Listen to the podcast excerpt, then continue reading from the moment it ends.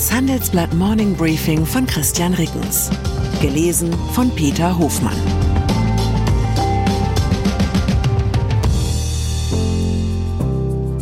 Guten Morgen allerseits. Heute ist Montag, der 15. Januar. Und das sind unsere Themen. Davos-Treffen. Willkommen bei der großen Wuka-Wuka-Party. Taiwan-Wahl. Warum der dritte Weltkrieg vorerst ausfällt. Agrarproteste. Was verdienen Bauern wirklich? Weltwirtschaftsforum. In einem satirischen Text zum Jahreswechsel ließ das britische Wirtschaftsmagazin Economist einen fiktiven Konzernchef das Zeitalter der Perma-Vocalution ausrufen. Es ist ein Fantasiewort zusammengesetzt aus Perma-Crisis, Dauerkrise, und VUCA, VUCA ist eine englische Abkürzung für die Begriffe Volatilität, Unsicherheit, Komplexität und Mehrdeutigkeit. Soll heißen, Gewissheiten gibt es nicht mehr und irgendwo ist immer Krise. Der Begriff kennzeichnet ganz gut die Stimmung, mit der ab heute die Wirtschaftsweltelite zum Jahrestreffen des Wirtschaftsforums in Davos zusammenkommt. Die Wirtschaftslenker seien heute weniger Gestalter als vielmehr, Zitat, Getriebene der geopolitischen Umstände, schreibt mein Kollege Jens Münchrath zum Auftakt des Forums. In der Tat, seit vier Jahren hangelt sich die Welt von einem Ausnahmezustand zum nächsten. Auch 2024 dürfte ein weiteres Jahr werden, in dem es für Unternehmen längst nicht mehr reicht, ein profitables, schnurrendes Geschäftsmodell zu besitzen.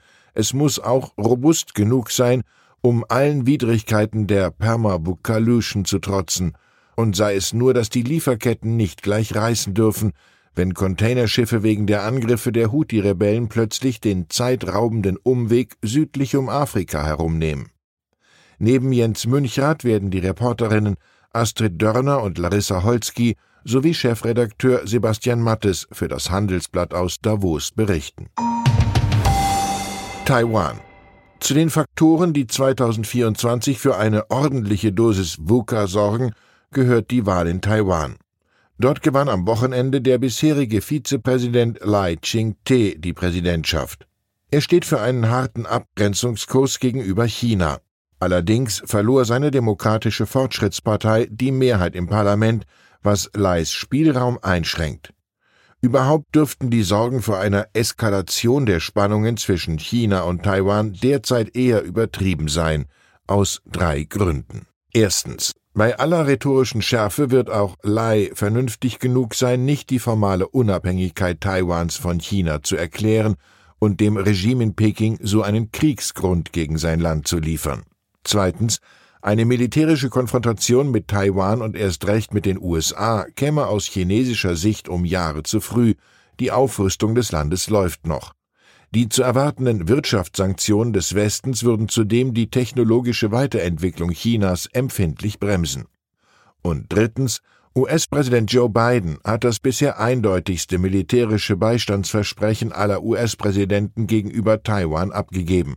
Sollte Peking wirklich eine Invasion Taiwans planen, dürfte es damit bis nach einem möglichen Amtsantritt von Donald Trump 2025 warten, der ist in der Taiwan-Frage deutlich unentschlossener als Biden. USA. Im Moment erscheint es als nahezu sicher, dass Trump erneut der Präsidentschaftskandidat der Republikaner wird. Allenfalls Mitbewerberin Nikki Haley könnte ihm noch gefährlich werden, dazu müsste sie aber nahezu alle Anhänger der übrigen Kandidaten hinter sich versammeln, sobald diese aus dem Rennen ausscheiden. An diesem Montag stimmt der Bundesstaat Iowa als erstes über die republikanische Präsidentschaftskandidatur ab. Die Vorwahl gilt als Gradmesser, ob Haley eine Chance hat, an Trump dran zu bleiben oder ob sie womöglich sogar hinter Mitbewerber Ron DeSantis auf den dritten Platz zurückfällt. Landwirte. Am Montag soll es in Berlin zum Höhepunkt der Bauernproteste kommen. Zu einer Großdemonstration werden laut Polizei etwa 10.000 Teilnehmer und 5.000 Fahrzeuge erwartet. Auch Bundesfinanzminister Christian Lindner plant, auf der Kundgebung zu sprechen.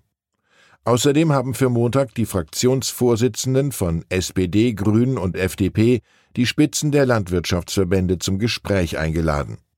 Doch wie steht es um die Landwirtschaft in Deutschland?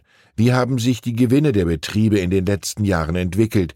Wie viele Landwirte geben ihre Höfe auf? Eine Datenanalyse des Handelsblatts zeigt, Haupterwerbsbetriebe haben sich in den letzten zwei Wirtschaftsjahren verdoppelt. Die Unternehmensergebnisse lagen 2023 durchschnittlich bei rund 115.000 Euro. Der Durchschnittswert verdeckt allerdings enorme Unterschiede. Während Großbetriebe zuletzt gut 208.000 Euro verdienten, waren es bei kleinen Höfen laut Bauernverband nur gut 36.000 Euro. Auch die Kleinbetriebe verzeichneten allerdings einen Ertragszuwachs von 15 Prozent. Die Zahl der Bauernhöfe sinkt seit Jahrzehnten.